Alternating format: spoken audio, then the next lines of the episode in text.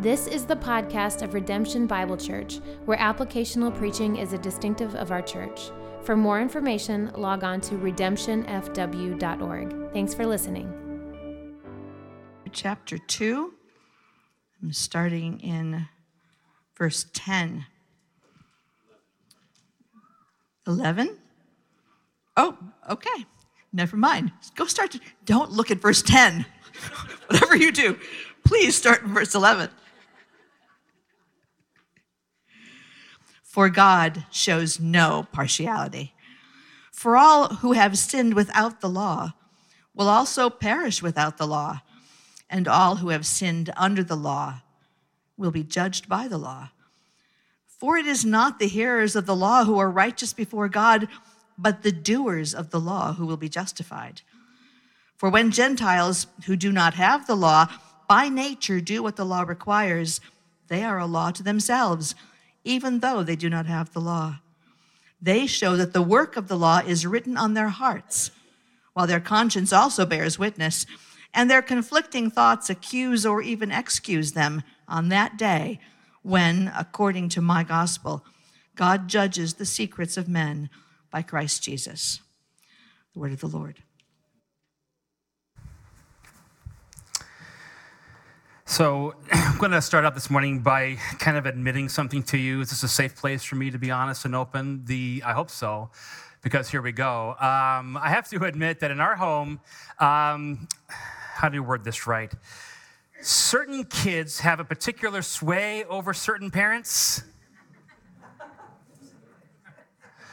Uh, I have to admit that um, for me, it's for sure Maddie Grace. Uh, here's my family, by the way, beautiful redheads, all of them. Um, but, you know, Maddie has a way, always has, of looking at me with her big eyes and pouting a little bit and, Daddy, please. And then I'll be like, sure, go ahead, whatever you want. Uh, so that's me for sure. But, you know, it's true for Courtney too, because Landon has a special little charm with Courtney. And he's a lot like me. And the charm that I use to win Courtney's heart is a charm that he has. And he'll often use that to win Courtney's heart as well. And there are times where she will kind of be partial to Landon. So here's what I'm admitting to you this morning. In our home, there's a little bit of partiality, but that's not true with God. Take a look at your text again and land firmly in verse number 11. This, I believe, is the kind of title verse for these next several chapters of what Paul is trying to communicate very clearly.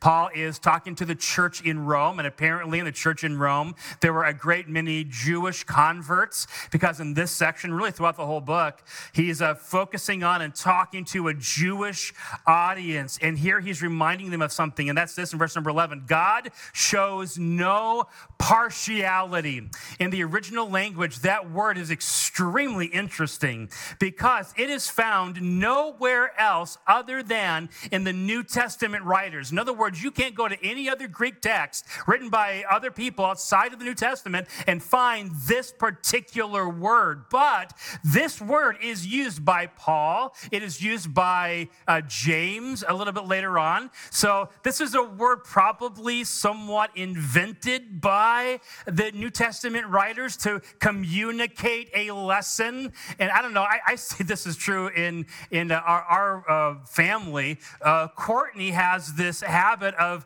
uh, inventing words to uh, help me understand some things. Like she said the other day, boy, those woods over there, they're very tree esque. And just last night, I told her I was going to use this. Just last night, we got our home decorated for uh, Christmas. She said, I think last year our house was more festiver. Festiver? But she's trying to communicate something like God was just trying to communicate. And this is what, what Paul in the New Testament writers are trying to communicate something. And that and the word is really based on two words, and it means that this God does not receive face. That's what the word means partiality. God does not receive face. And what that means is that he is not swayed by someone putting on a face and trying to win him. If you can imagine the young, pretty girl pulled over by the police officer who's like, Oh, officer, I'm so sorry. I'll never do it again. And he lets her off scot free. Or Madeline coming to me and saying, Daddy, please. God does not receive face. Each person has to stand before God on their own. Have you ever had to stand and stand on your own? My mind went to uh, when I swore into the army. And uh, I was young, I was 18. This is probably the first time that I made a major life decision, but I made it on my own. It was my decision to make. And I stood before the swearing in officer and I pledged to give my life, if necessary, to fight for the freedoms of this country and to uphold the Constitution. And those are things that we, we swore to, but I was on my own. And I want to say to you this morning that everybody, everyone will stand before God, but they will stand, church, on their own.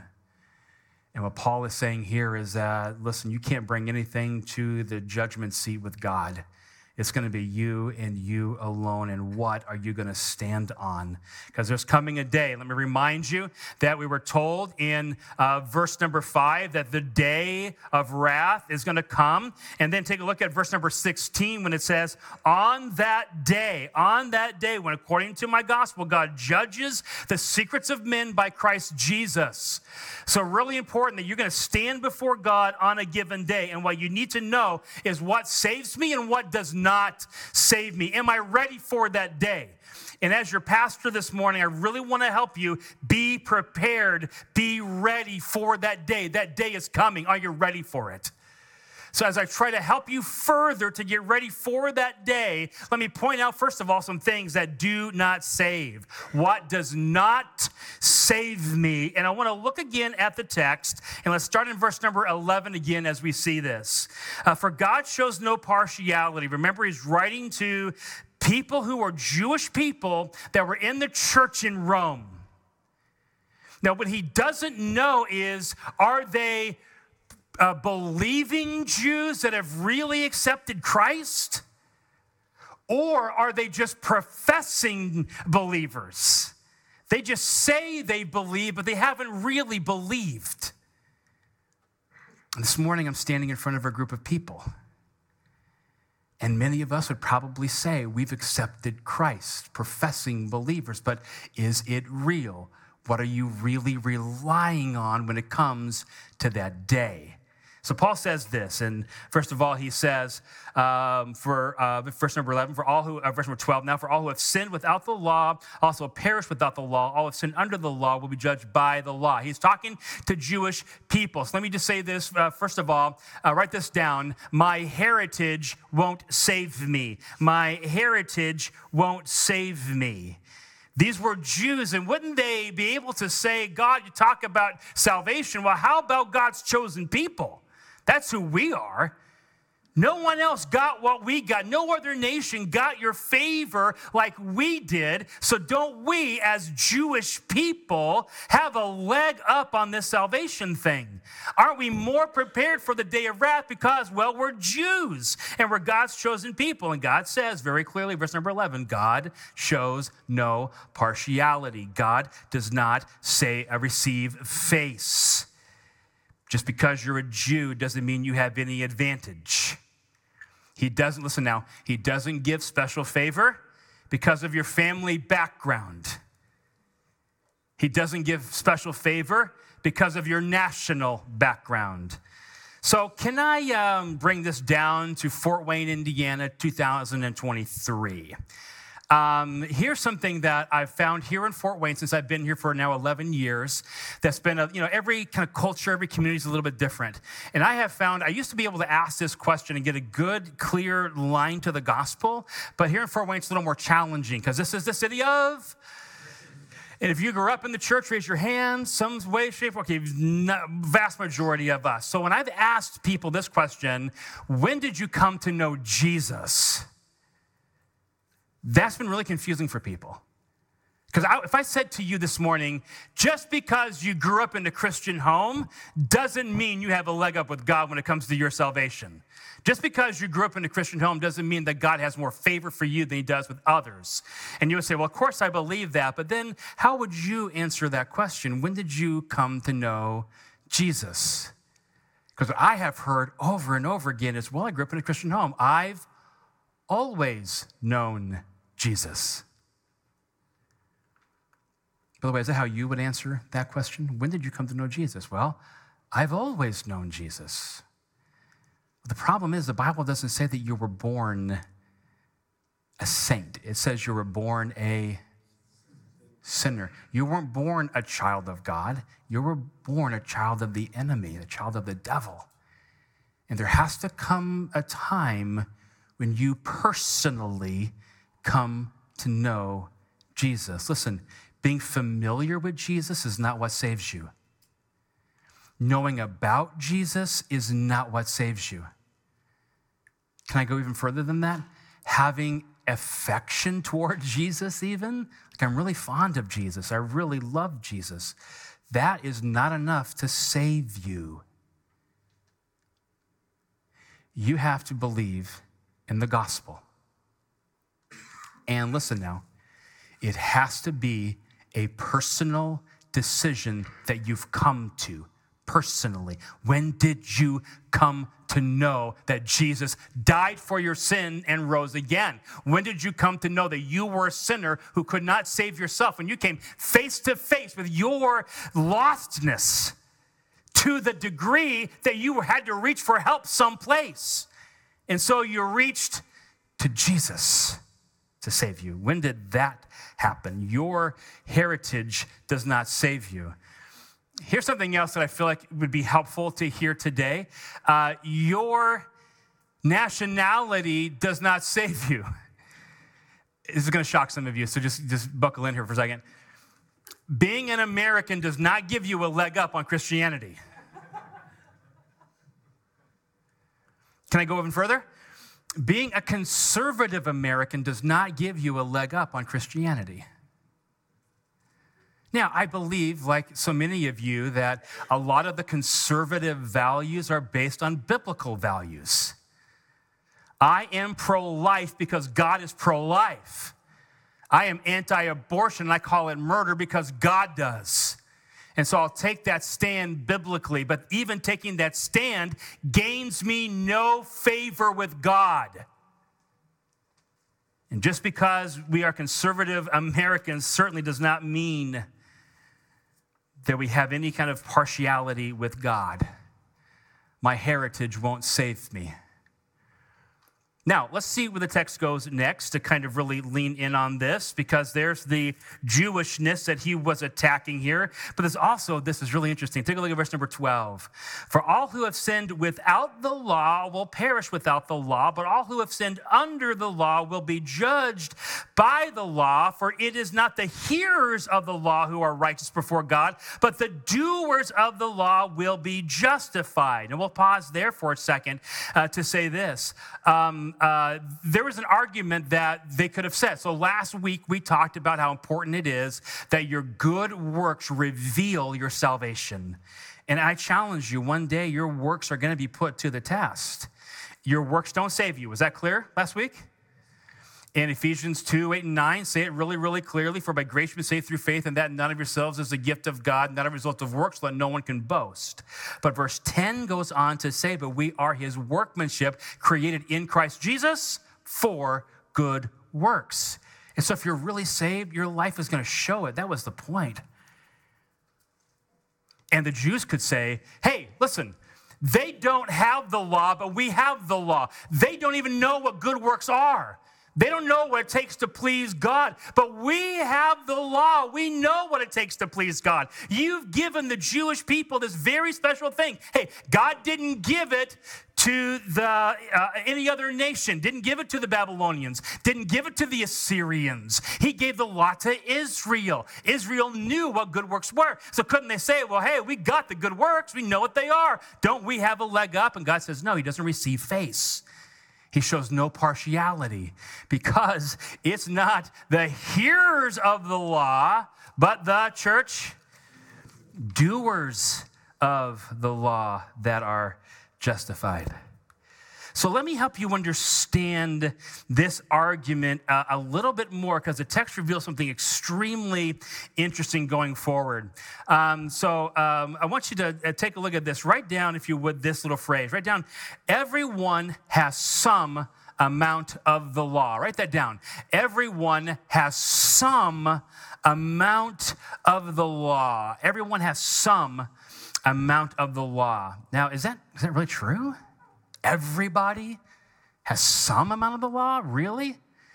Because I, I got some people in my life who seem really, really ignorant about what God has said. I got some people in my life who claim that they have no idea. And you look at their life and say they have no idea between right and wrong. But let's follow the text. Take a look at verse number 14 now. For when Gentiles who do not have the law, look at this next phrase, by nature, by nature, do what the law requires, they are a law to themselves, even though they don't have the law. For they show that the work of the law is written on their hearts, while their conscience also bears witness, and their conflicting thoughts accuse or even excuse them. That means that even unbelievers have some amount of right and wrong written on their hearts.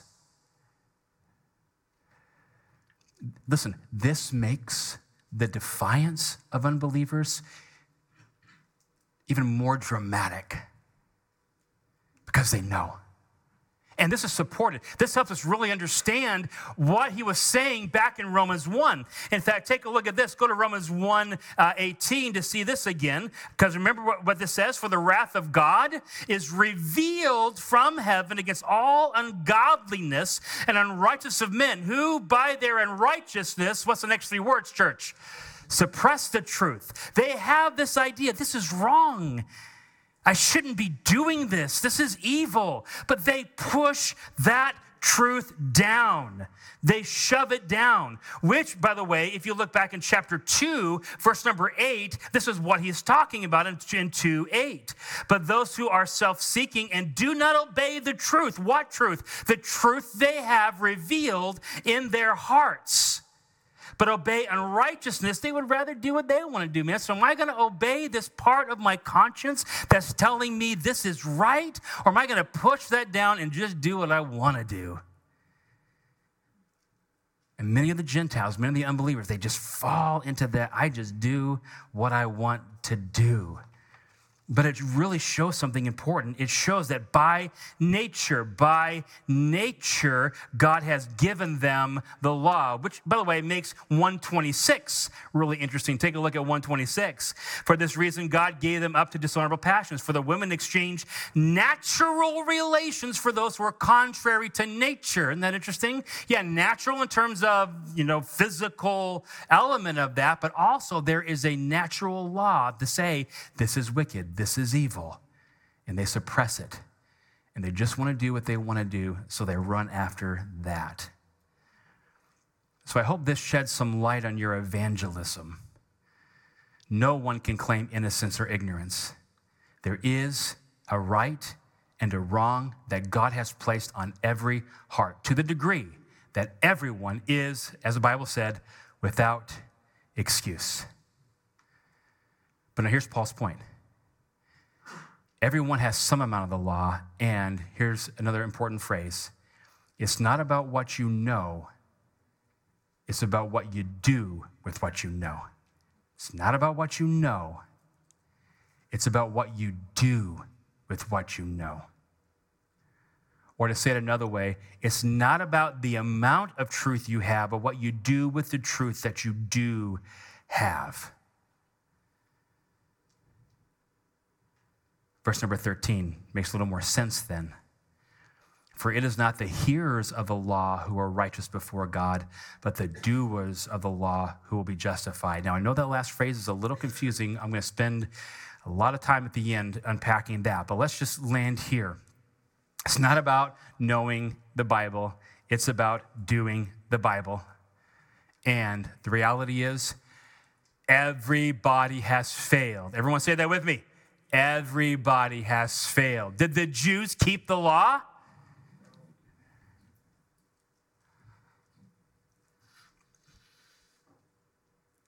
Your Bible knowledge, write this down. My Bible knowledge won't save me.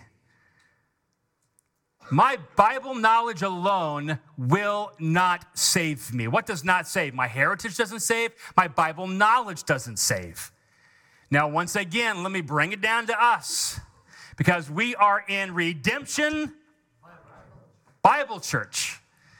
I grew up in churches that had a passionate love for learning the Bible. I grew up under the exegetical, verse by verse preaching of the Word of God. I'm so thankful that I did. It has put within me a passion for the importance of a verse by verse exegetical approach to preaching the Word of God. And we grew up knowing the Bible. Man, we had Sunday school, we had Sunday morning church, we had Sunday night church. We came back on Wednesday. So we had one, two, three, four Bible lessons a week, baby. And we knew the Word of God. Man, as a teenager, I could argue my position on a lot of things because I had all the knowledge. And we were convinced, man, Bible knowledge was the win. The more you knew, the more righteous you were. But is that the win? Because I want you to know this principle carries over to us today. James 1 22 through 25. But be, come on, church, but be doers of the word and not hearers only, deceiving yourselves. If anyone is a hearer of the word and not a doer, he's like a man who looks intently at his natural face in a mirror. For he looks at himself and goes away at once and forgets what he was like. But the one who looks into the perfect law, the law of liberty, freedom, by the way, and perseveres, being no hearer who forgets, but a doer who acts, will be blessed in his doing. All right, little quiz time. Ephesians 5:25. Who knows it? Husbands, love your wife as Christ loved the church and gave himself for her. Husbands, love your wives. So, what we're going to do now is uh, gather all the wives together and ask each one individually Do you feel loved? Do you feel loved? Do you feel loved?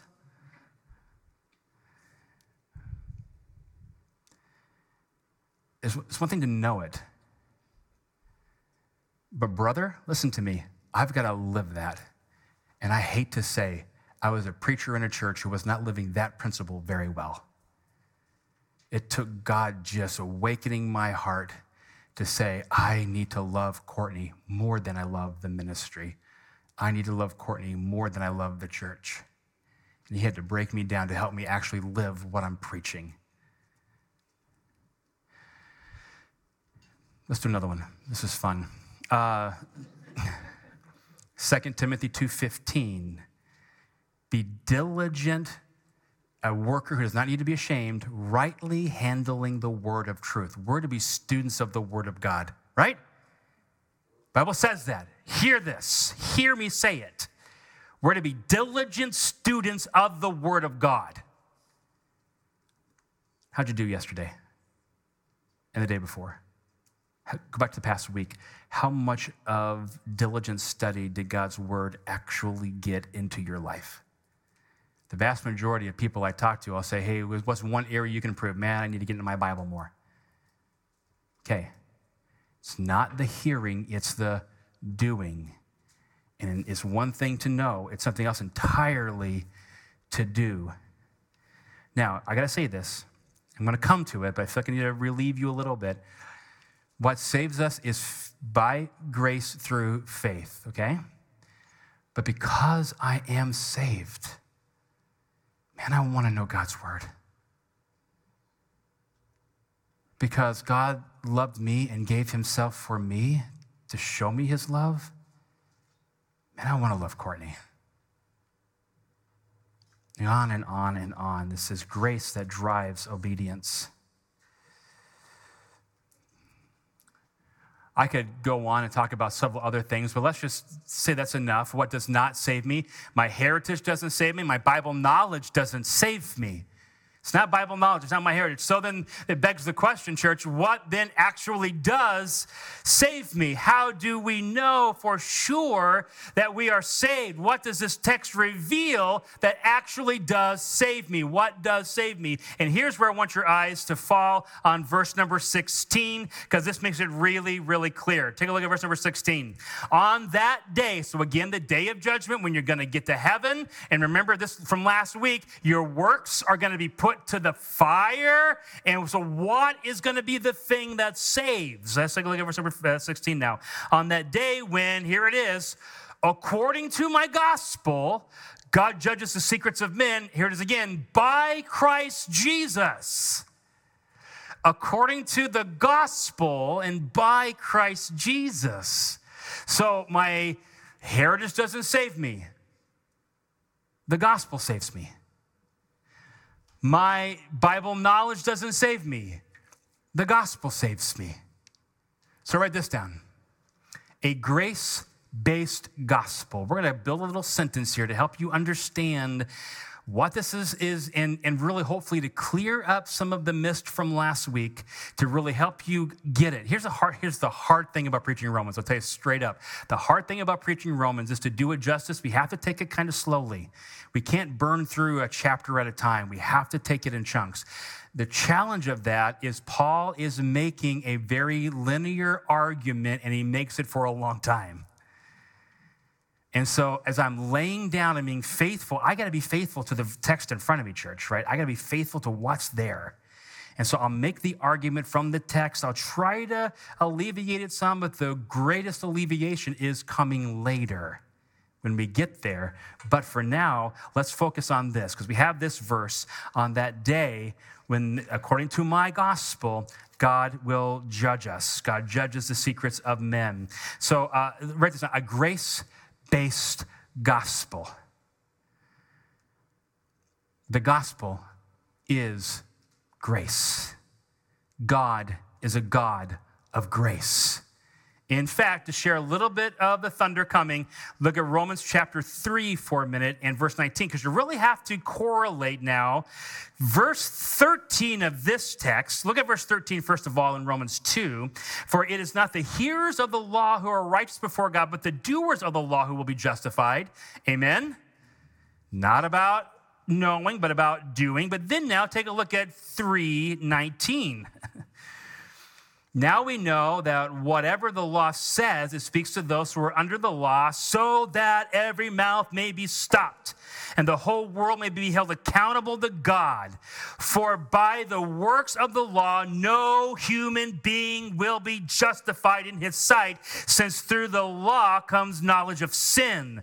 But now the righteousness of God has been manifested apart from the law, although the law and the prophets bear witness to it. The righteousness of God through faith in Jesus Christ to all who believe, for there is no distinction. For all have sinned and fall short of the, glorious, of the glory of God. And you are justified by grace as a gift through the redemption that is in Christ Jesus. Without question, salvation is Jesus has paid it all. He has given us incredible grace. It's grace. Church, everyone say, it's grace. And we access that not by works, but through faith. We get it by faith. It's a grace based gospel. So, what is the gospel that Paul is preaching? Let me give it to you again in four fingers. God is holy. Everyone do it with me. God is holy. I am not. Come on, do it with me. I am not. Jesus died for my sin and rose again, I will believe. Come on, let's do it together. God is holy. I am not. Jesus died for my sin and rose again. I will believe. One more time to lock it down. God is holy. I am not. Jesus died for my sin and rose again. I will believe. That's the gospel that saves.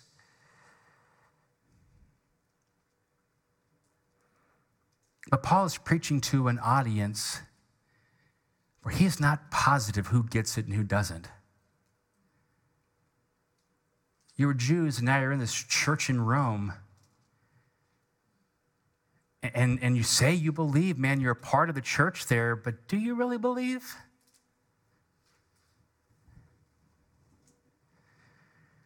And I'm standing in front of a group of people this morning, and many of you say, yeah, I believe, I believe, but I got to ask the question do you really believe? Is this real? There's no small amount of questions coming out of last Sunday's sermon because I know uh, typically I'm pretty heavy on grace, and last Sunday I wasn't heavy on grace. And uh, I'm totally okay with that because I, I this is a, a you got to keep with us for the long haul, man. You got to keep with us for all the sermons. There's a totality of preaching. To pull one sermon out and judge it on its own uh, it could be dangerous because I'm preaching a text. Now, I, there was grace last week, but here's here's what I want to say. Like, why was some of this? I think some of this pushback was coming because because we emphasize grace so much people could say well listen you always say it's not about my performance it's not about my good works but now you're telling me i have to have good works. So which is it? Do i have good works or do i not have good works? And, and someone in a real moment of honesty put it really clearly when they said this i don't want to have to do good works. I just want to live by grace. And i think that's where some of the rub was coming in if i'm going to be honest. But here is my simple answer to that. I'm going to prove this to you in the text now. Living in grace will result in good works. Man, if you get grace and you live in grace, the result of that is going to be a changed life. The result of that is going to be good works. A grace based gospel write this down now, will lead to a grace filled but fruitful life.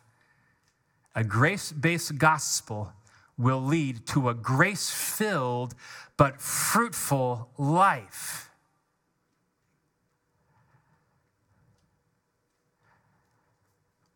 Let's go back to verse 13 for a second, because I really want to help you understand this, because this sounds like it's the opposite of what we read in Romans, but it's really not.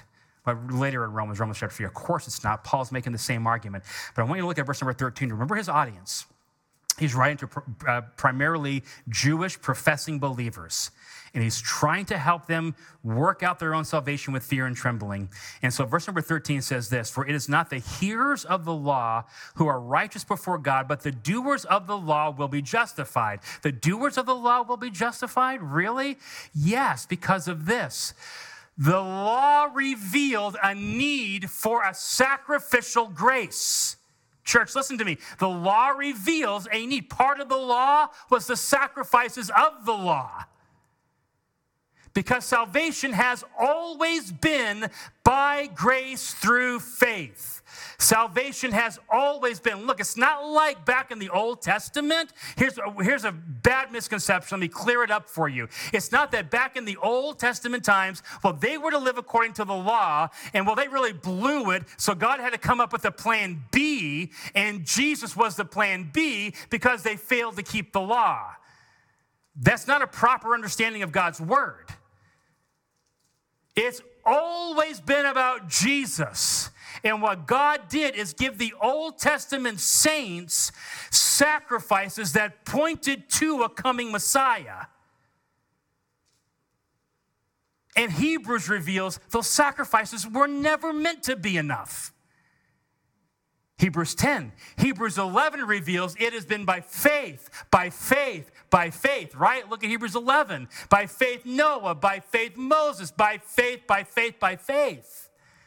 Salvation has always been by grace through faith. God had given them certain graces, the grace of the sacrifice.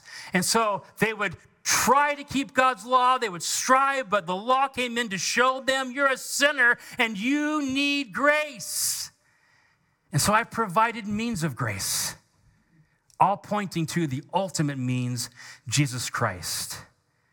And so, in that way, verse number 13, for it's not the hearers of the law who are righteous before God, but the doers Now, I think John Piper does a great job of summarizing this. So let me show you this quote by uh, John Piper. It says this Not the hearers of the law are just before God, but the ones who will be acquitted at the last judgment will be those who, number one, love God's law, number two, depend on his help to live according to the truth that they have, and then three, trust God for his mercy when they stumble. This has been true all along the way. And there are some people who lived in that well. They loved the law of God. They tried to keep it because they loved God. And when they stumbled, they relied on the mercy, on the grace that God had revealed to them. In fact, take a look at this verse. This is uh, Luke 1 6. Look what it says about certain people. This is talking about Zechariah and Elizabeth. And look at this. This is from the New Testament. Look what it says. And they were both what? Righteous before God, walking how? Blamelessly in all the commandments and the statutes of the Lord. Does that mean they were sin- sinlessly perfect? No, they, they weren't perfect. They were sinners. But they loved God's law. They tried to live it with God's help. And when they stumbled, they relied upon His mercy and His grace to get them through. Does it all make sense? You have to understand that to really understand why he's putting such an emphasis here to old uh, to, to, to Jews who knew the Old Testament about the fact that no, there is a coming, there is a salvation in Christ, and that alone that you need to come to. And if your life isn't showing it, if you don't delight in God's law, if you don't strive to keep it and fall back on grace when you fail, maybe it's not real. And so, what does it look like then? Let me try to put it all together. What does it look like for a church like ours who loves the grace of God? Can I get a witness? And we need the grace of God. Can I get a witness? How does that correlate with I also need to show my good works? Well, here's what I want to challenge you to do. Number one, I want you to love God's word love God's law. Love it. Grace centered living pushes me to love God's law.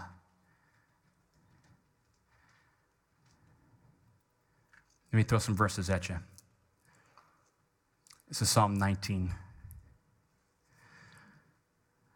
The law of the Lord is perfect, reviving the soul.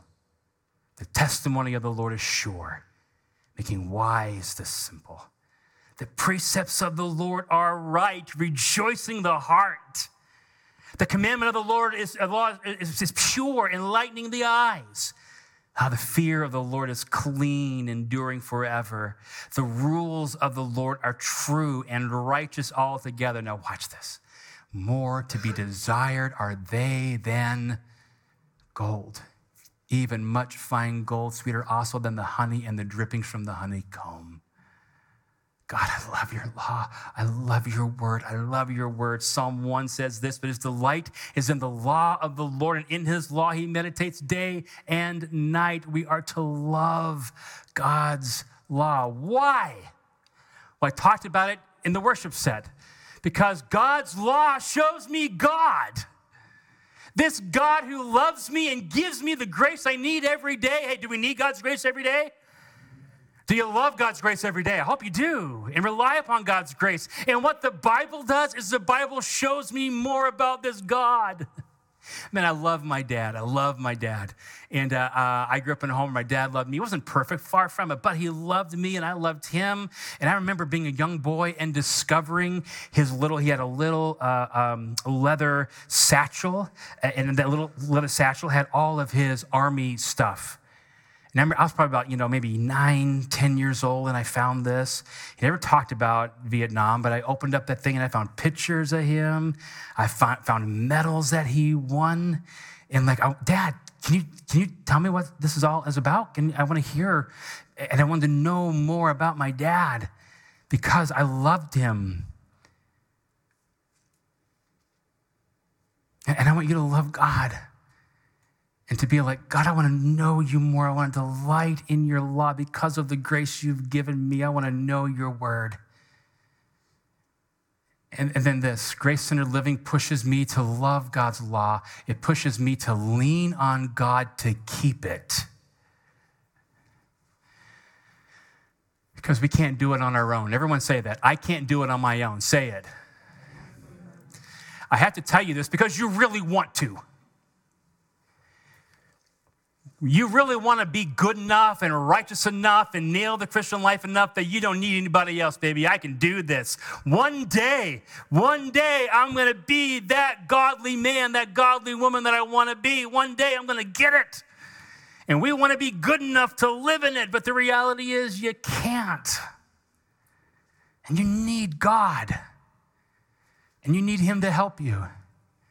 Colossians 1:27 says this, to them God chose to make uh, known how great among the Gentiles are his riches of the glory of this mystery, which is Christ in you, the hope of glory. You can't do it, but in the Christ in you, you can grow and find victory. So, what does that look like? That seems weird. What does it mean to, how do I activate, how do I kick into gear this Christ in me? And I believe a lot of it is through prayer. Maybe you're fighting right now with a life dominating sin. Pornography is a one to go to very easily. It's only getting worse and worse. The amount of people that in the last 30 days have put something pornographic in front of their eyes that is just getting worse and worse and worse. Maybe you're there. Maybe you're struggling with this and you're like, I'll never get victory. I'll never get victory. Okay. Cry out to God for victory. Passionately pursue Him and live in His grace. He's forgiven you for it all live in his grace, but let that grace push you to love him, to love his law, and then to cry out, God, I need your help to live this. And then lastly, this grace centered living pushes me to love God's law, to lean on God's law to keep it, but then to live in grace through it all. I'm going to cast myself on his mercy when I stumble, and I will stumble. But I'm going to go back to grace. And grace is going to fire my heart up to love him more, which means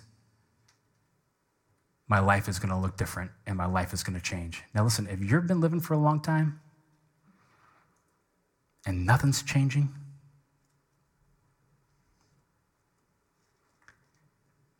if you've been here for a while, but you don't feel more in love with Jesus than you did before, Are you ready for the day? Because you're not going to be able to get to heaven and say, hold on a second, let me get Pastor Jamie. He's going to help this make more sense.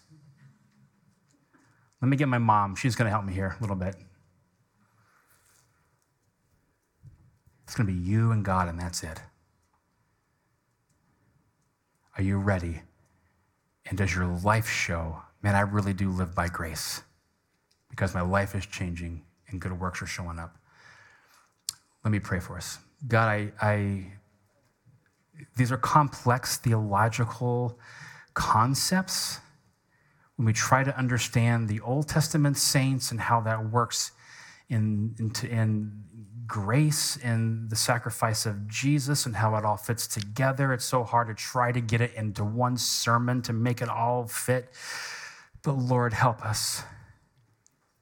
And if we've got anything, help us to get this that we need to be people who love your law and who strive to walk in obedience. But Father, those who just fall on you when we fail. And I pray, Father, that that joy of grace, that living in grace, helps me to live better, helps our church to live better. So when the day comes, we will be ready. This we ask in Jesus' name. Amen. Redemption, you are love. Thanks for coming today.